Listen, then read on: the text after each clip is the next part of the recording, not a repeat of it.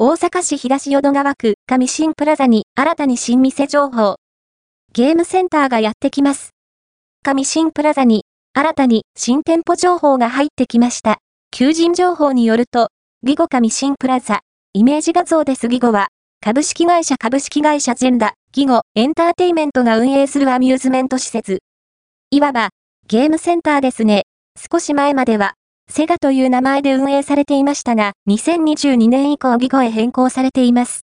人気の、クレーンゲームや音楽ゲーム、プリントシール機などを中心に、子供から大人までの幅広い年代の方が楽しめるゲーム機が多数揃っているゲームセンター。オープンは2024年の3月下旬頃となっています。